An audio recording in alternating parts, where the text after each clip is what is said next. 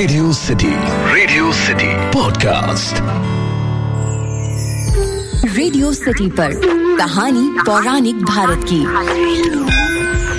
अपने पूर्व जन्म के कर्मों के कारण अट्ठावन दिनों तक बाणों की शैया पर लेटे थे भीष्म पितामह।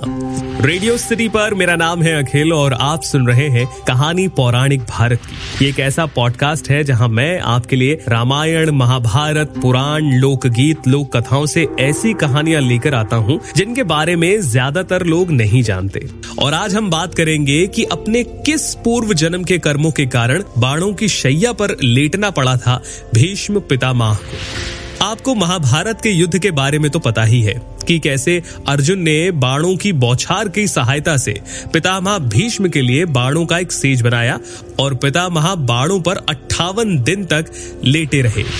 पितामह भीष्म को बाणों के नुकीले मुख पर लेटकर इस कष्ट को अट्ठावन दिनों तक सहना पड़ा। लेकिन सवाल यह है कि इसके पीछे की कहानी क्या है? तो आइए आज मैं आपको ये कहानी सुनाता हूँ।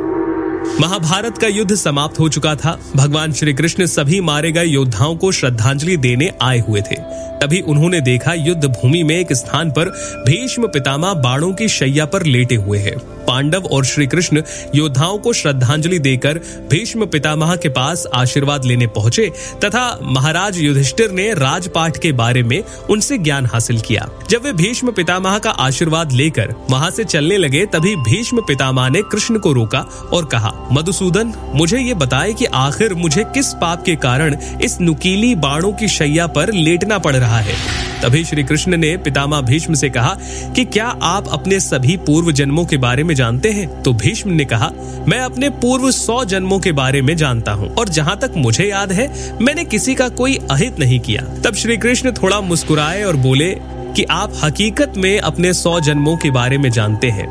ये बात सही है कि आपने इन पूर्व सौ जन्मों में किसी का अहित नहीं किया, परंतु आप 101 पूर्व जन्म में इस जन्म की भांति ही एक युवराज थे। एक बार आप वन भ्रमण के लिए अपने घोड़े से जा रहे थे, तभी पेड़ पर से एक करकोटा घोड़े के सिर की तरफ़ गिर गया, जिसे आपने अपने बाणों की सहायता से हटा दिया। इसके कारण वो पीठ की बल की ओर से कांटों पर जा गिरा। वो कांटे उसकी पीठ पर चुभ गए। करकटा जितना अपने आप को बचाना चाहता, उतना ही कांटों में धसता चला गया। इस तरह वो पीठ के बल पर तड़पते हुए ज़िंदा रहा और भगवान से ये प्रार्थना करता रहा कि उसकी ऐसी हालत करने वाले को भी इस पीड़ा से गुजरना पड़े। आप अपने पूर्व जन्म के पुण्यों के कारण करकटा के शाप से बचे रहे। लेकिन जब आपकी आँखों के सामने भरी सभा में द्रौपदी का चीर हरण हुआ और आप चुपचाप ये सब देखते रहे, इस गलती के कारण आप पर करकटा का शाप लागू हुआ।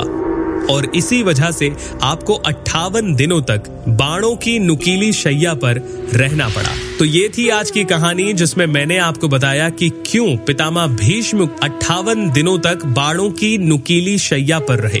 फ़िलहाल के लिए इतना ही। आपको आज की कहानी कैसी लगी, मुझे ज़रूर बताइए। ईमेल लिखिए podcast at my radio city dot com पर।